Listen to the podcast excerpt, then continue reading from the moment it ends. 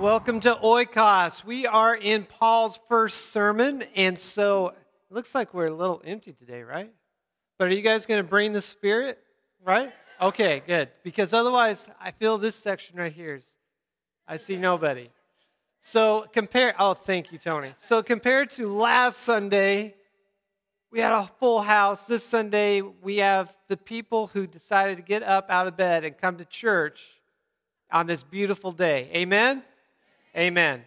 So we continue Paul's first sermon. If you remember last week what we were talking about with Paul, he was really just led by the Spirit to stand up and speak in a synagogue. Really, what you could consider enemy territory. And he said, I have a message to share. And he was speaking primarily to Jews and to those who we would say were God-fearers or Gentiles, who said, I kind of have an affinity towards this Jewish God, this Yahweh. Today, Paul continues on with that message. And he, when I left off last week, he just uttered the name Jesus. And then he continues here in verse 28. So we're in Acts chapter 13. So if you got your Bibles, go ahead and open them up. If you don't have a Bible, there should be a Bible next to you.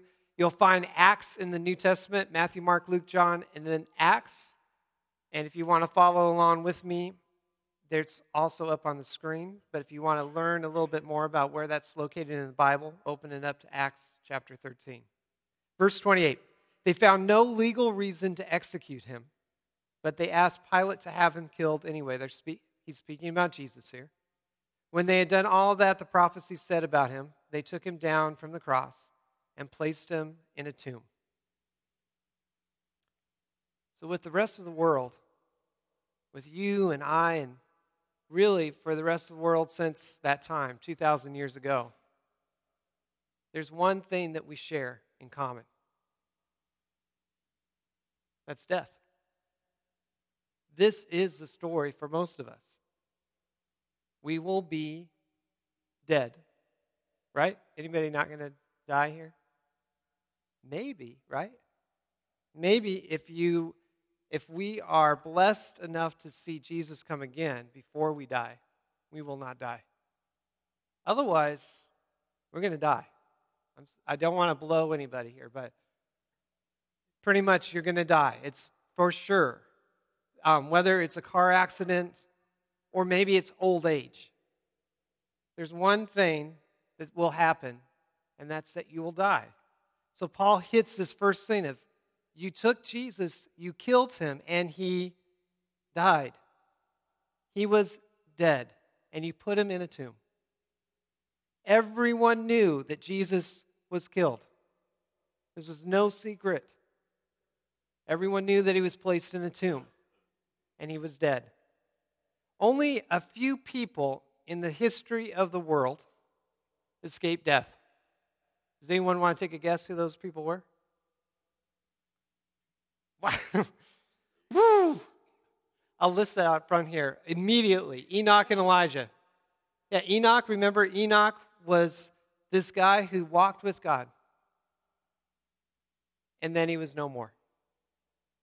And so from Scripture, we just kind of look at Enoch and we go, he must not have died. So God just took him. We don't know how. And then you got Elijah who was taken by a fiery chariot.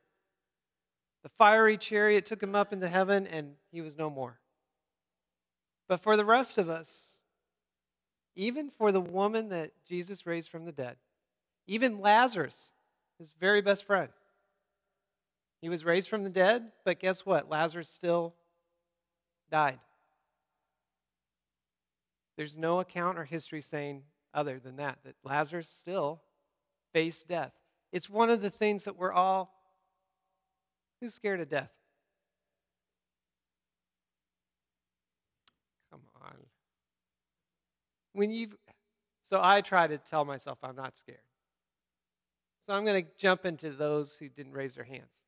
You tell yourself that you're not scared. I'm not scared because I believe in Jesus. But now, come on. If you're in a room and someone has a knife and they're coming after you and you don't have a knife, I think I'd be scared. If I am going to be shot by someone at a convenience mart and he's got a gun to me, I think I'm going to be scared. I want to have peace. And so I think in my mind, I'm going to be kind of going back and forth, going, I shouldn't be scared because I love Jesus and there's a future ahead of me. However, I don't see that future yet. And I really don't want to be shot. I think I'm scared to death. What if you go to the hospital and you get told, or you go to the doctor and you get told that you have cancer? You get scared. We have fear because we are sinful. Because even though we may have great faith, our faith is tested. So, what Paul is doing in this message is he's relating directly into their lives that, look, Jesus faced death, he died. He is the same as the rest of us here. He knows what it's like to face death, to have, though he didn't, fear, a reluctance to kind of enter that death. There's no way to escape it. From the beginning of time, from all the way back to the Garden of Eden, from the moment that they sinned, that was the curse. And I think for many people, that's one of the questions they have about life. What will death be like? Would you agree? So, what happens when we die? You guys are like, man, maybe I should have gone on that bike ride. Um, I've got a good friend, his, his name is Matt Popovitz, and he put together this video. It's called The How Cost, and um, what he's trying to do is put out some things on YouTube for people who are questioning what is faith like? What does this look like to be a Jesus follower, to learn the ways, the works, and the words of Jesus? And so we're going to take a look at his video as he answers this question What happens when you die? If you asked 30 different people what happens when you die, you'd probably get 30 different answers. But you've asked me, so I'll just give you four.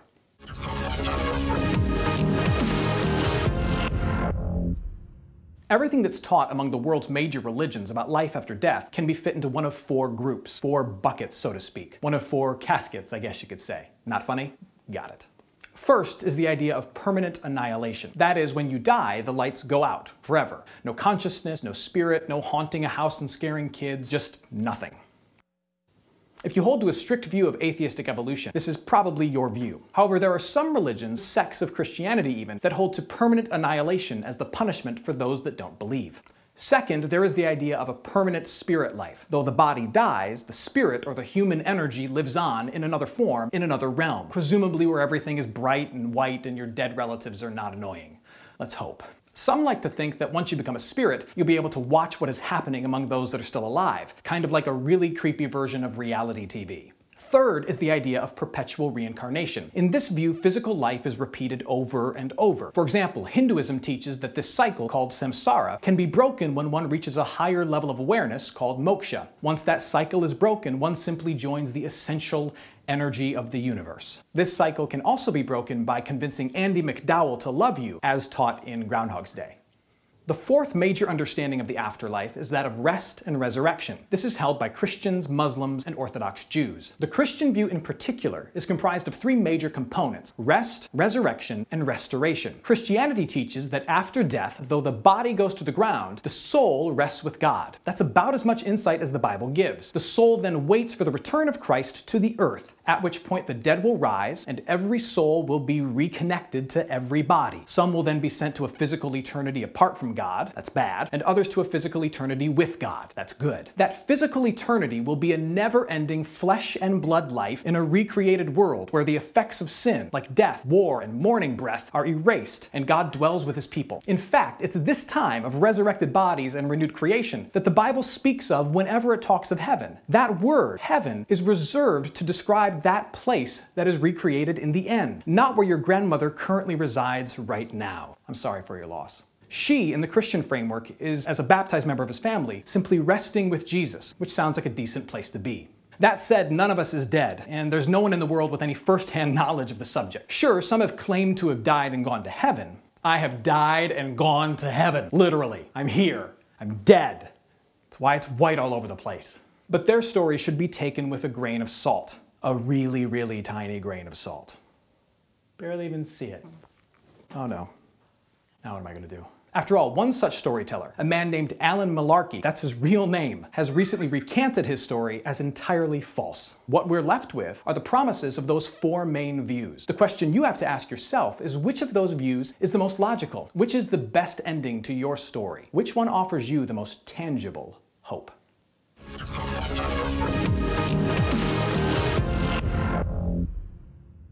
So I like to think of Paul in this message as he's standing in this synagogue. He knows one of the major things that people wrestle with is death. Now, if you are a Jewish, first century Jewish guy or lady, you were thinking the only way I'm going to make it and not be annihilated is if I do enough good stuff. If I go and have my sins atoned so that I can then receive God's blessing. Because as I stand right now, I'm not good enough for God to give eternal life to. I believe that some of us in the room wrestle with that right now. Even though we say we are Christian. Because the, Satan loves to play this little trick on us that says, you know that stuff you did? You're not part of God's family. God can't see you. Your sin is too grave. You'll never be accepted into his family. That's what he likes to play, right? I won't ask you to raise your hands, but I'll raise mine and say, happens to me all the time. I'm supposed to be the one with the big faith, right?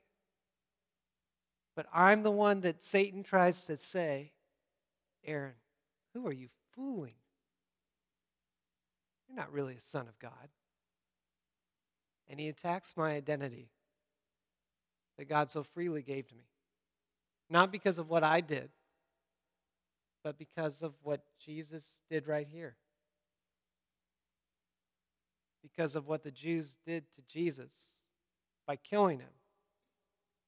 We were given life. Paul continues in, cha- in chapter 13, verse 30. But God raised him from the dead.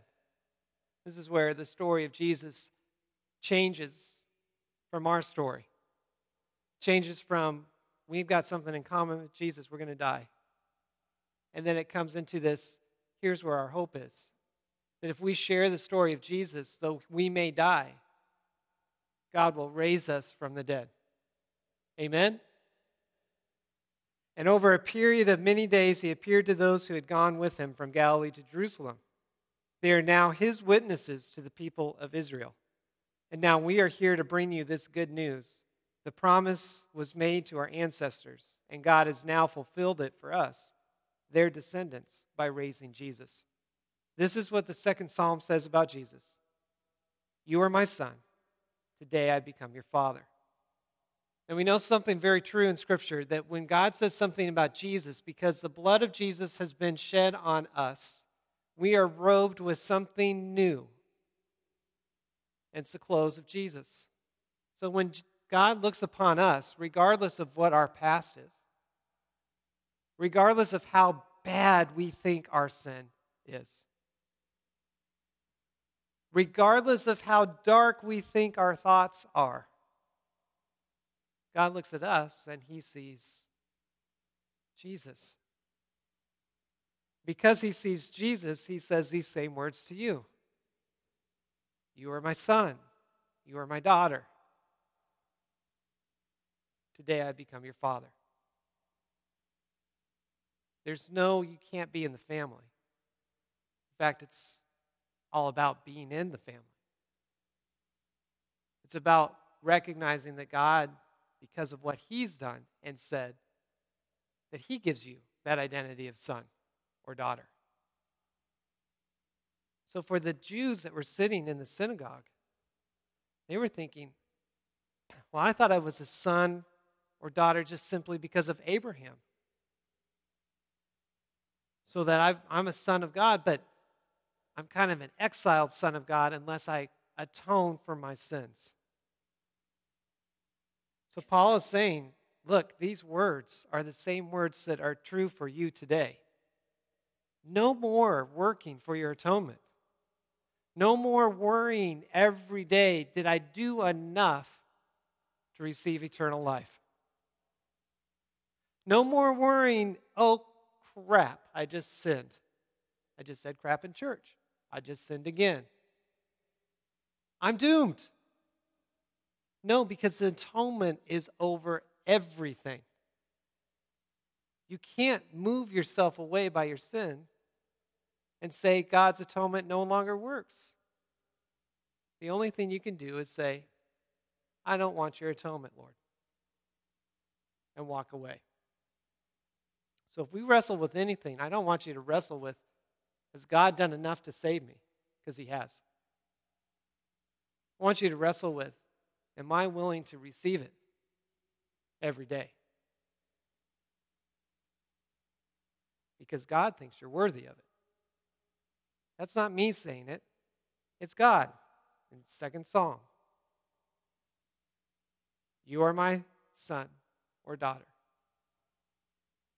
And if any of you have children, you know that the moment that you say that, that you welcome someone in as your son or daughter, it means that you would do anything for them. And that's what God says. Paul would later rate, um, write to the church of Rome. This is Romans chapter 18, verses 15 and 17. So you have not received a spirit that makes you fearful slaves. Instead, you received God's spirit when he adopted you as his own children. Now we call him Abba, Father, or Daddy. For his spirit joins us with our spirit to affirm to affirm that we are really God's children. And since we are his children, we are his heirs. In fact, together with Christ, we are heirs of God's glory. But if we are to share his glory, we must also share his suffering. We are heirs. But what Satan wants to tell us is that we have no share of the kingdom of heaven.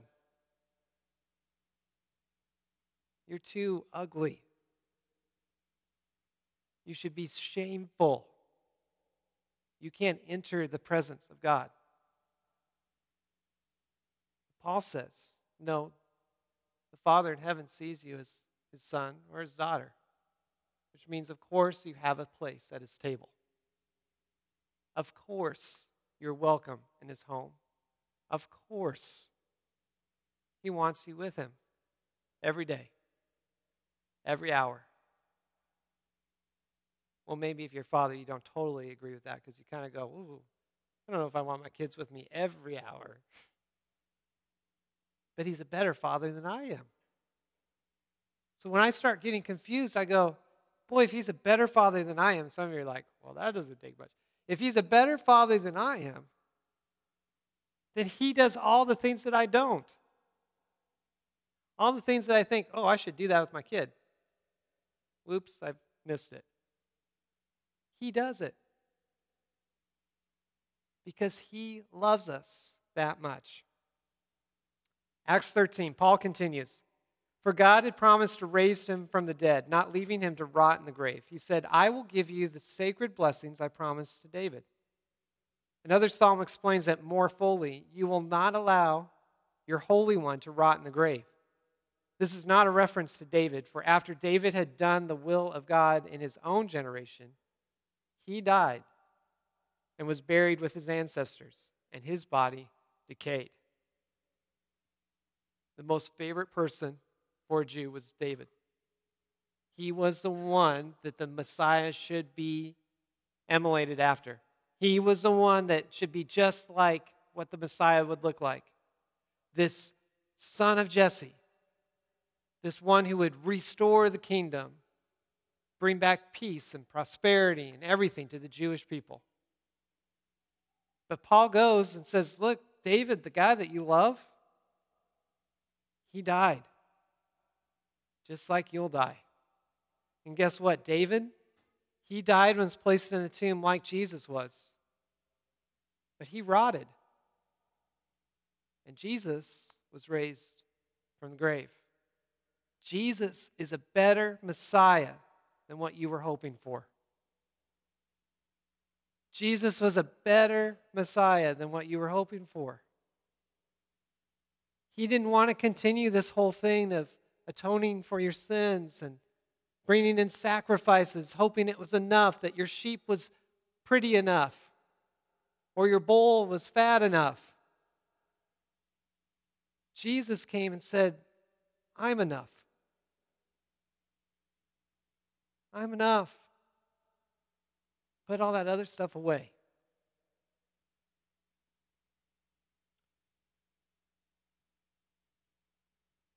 Verse 37 No, it was a reference to someone else, someone whom God raised and whose body did not decay. Brothers, listen, we are here to proclaim that through this man Jesus there is forgiveness for your sins. Everyone who believes him believes in him is declared right with God, something the law of Moses could never do. Jesus doesn't just bring in a new kingdom as the Messiah.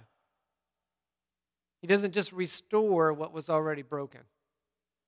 See, one king after another after David messed up even more until the kingdom became something that was unrecognizable, and soon it became no more. Because the Jewish people were exiled, because they were taken over by the Assyrians. That was the history of the Jews. So they're sitting there and they know this history, but they want to return back to the time of David because, oh, that time was so great. But what Paul's saying is that kingdom wasn't all that great, guys. Wasn't that great?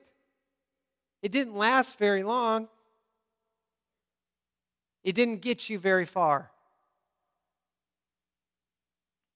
You're not prosperous now.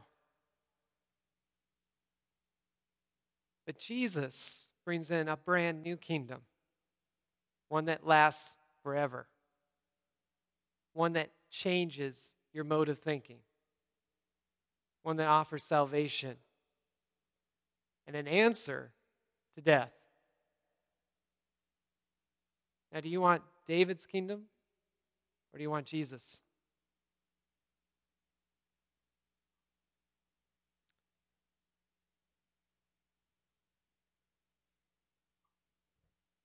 So, for those of you that wrestle with this whole idea, you're not Jewish, but you're Christian. And those mornings you wake up and you go, I just don't know if I'm really saved or if I really have an answer to death. What do I need to do so that God will love me again? I've struggled with that. What do I need to do so that God will love me? There's only one thing that God asks us to do. There's only one thing that Jesus told the people to do repent and believe. Acknowledge that you're sinful. Say, I am. I'm a miserable, I'm a horrible, or I'm a really good sinner. And I'm so messed up that even when I don't want to sin, I end up sinning. Even when I know I shouldn't say what I was going to say, then I say it to someone else just because I can't say it to the person that I wanted to say it to, so I say it somewhere else. Because I love sin. So, God, help me to start hating sin and instead loving you. Repentance means more than a sorry. So it means you live your life not going, oh, well, this is, I don't know why this just, but it just entered my head, so I'm just going to say it. Whoops, I did it again. Britney Spears, right? Why do I know that? So it's not that. It's not a whoops, I did it again. It's God, change me, change my heart and the desire that's in my heart that goes after that sin, whatever it may be. Whether it's your ambition to be the best for yourself, whether it's your appetite of lust or greed, or whether you're seeking approval from the person that's sitting next to you this morning instead of God.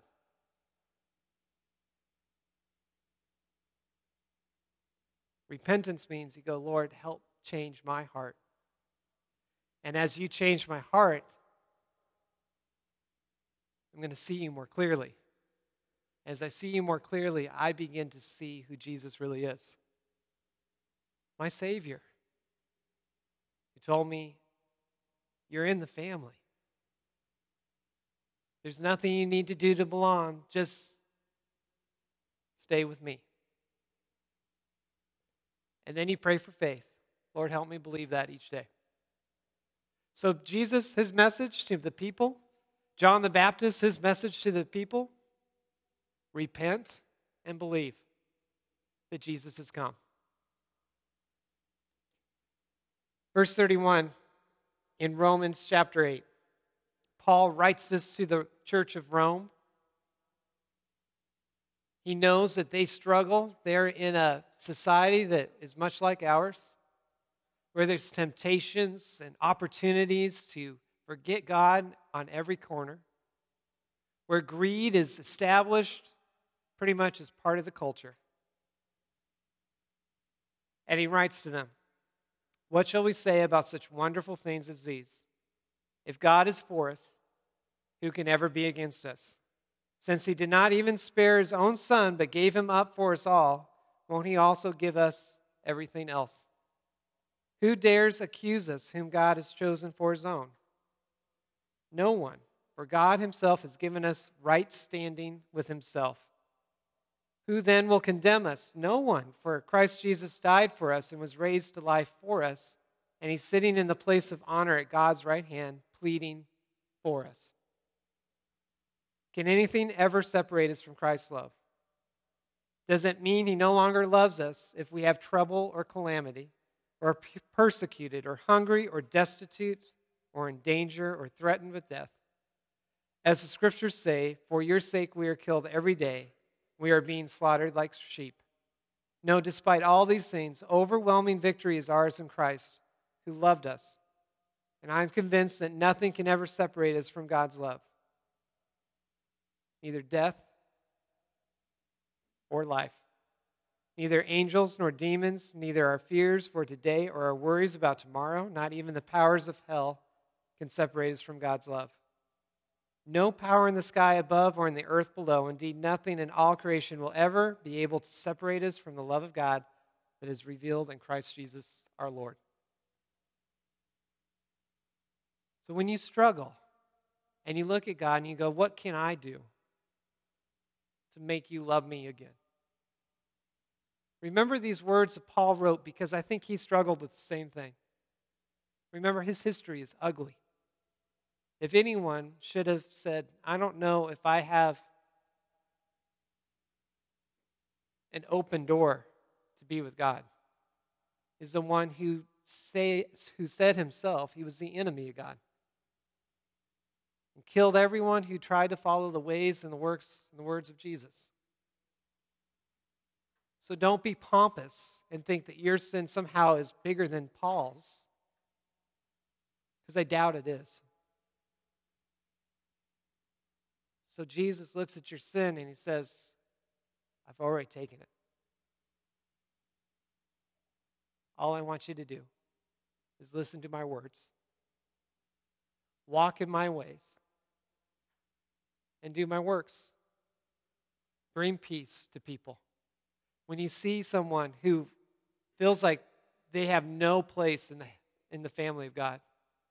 Speak words and connect the story. The story of Jesus, it says everyone has a place in the family of God. If you simply come to Jesus. May you walk out not with fear. And if someone comes up to you at a convenience store and you think your death is near and you're fearful, even that fear can't separate you from the love of God. Even if you fail in that moment, you can't be separated. If you go to the hospital and you get bad news, and you go, they say they can do nothing. I think I'm going to die. You may well be right. But even that fear can't separate you from God's family. If you repent and you believe, Jesus says the door is wide open. You don't need to bring anything. You don't need to do anything. You just walk in and say, I'm with Jesus. You ready to say you're with Jesus? I hope so, because if you're, I mean, I don't want anyone to get shot today, but if you get in that process, I want you to say, I'm with Jesus and I'm okay. I may be like, I may have to change my shorts, but I, I'm with Jesus because he loves me and I'm his son or I'm his daughter. And there's nothing in this world that can separate me from him.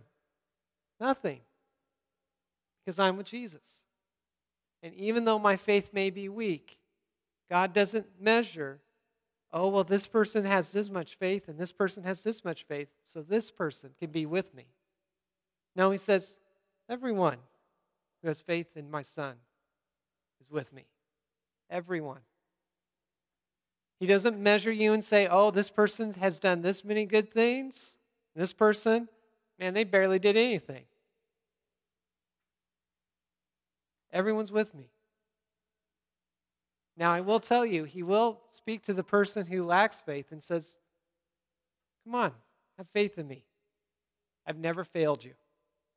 He does speak to the person who does nothing and say, Jesus showed you the work that's before you. Now get busy. Be a part of the family. May we go out with the full assured, assuredness that Jesus is with us. Amen? And as we go with him, he goes with us. Amen? Amen. Let's pray. Heavenly Father, we thank you for this day that you've given us. And as we think about Paul's first sermon, may it speak to us 2,000 years later. May we hear those words of reassurance that Jesus has done everything. He has opened up the doors, and there's a place at the table for us as part of the family. Lord, help us, help us to hold on to that identity as sons or daughters of God. Remind us that we're heirs of a kingdom. And because we are heirs, the full power and authority of our Father is behind us. As we go out, we have the power and the ability, because we're heirs of the kingdom, to make change, to bring hope, to bring peace to those who are suffering, to those who are scared, for those who have no hope. Lord, may we be about the words, the works, and the ways of Jesus until he does come again. Amen.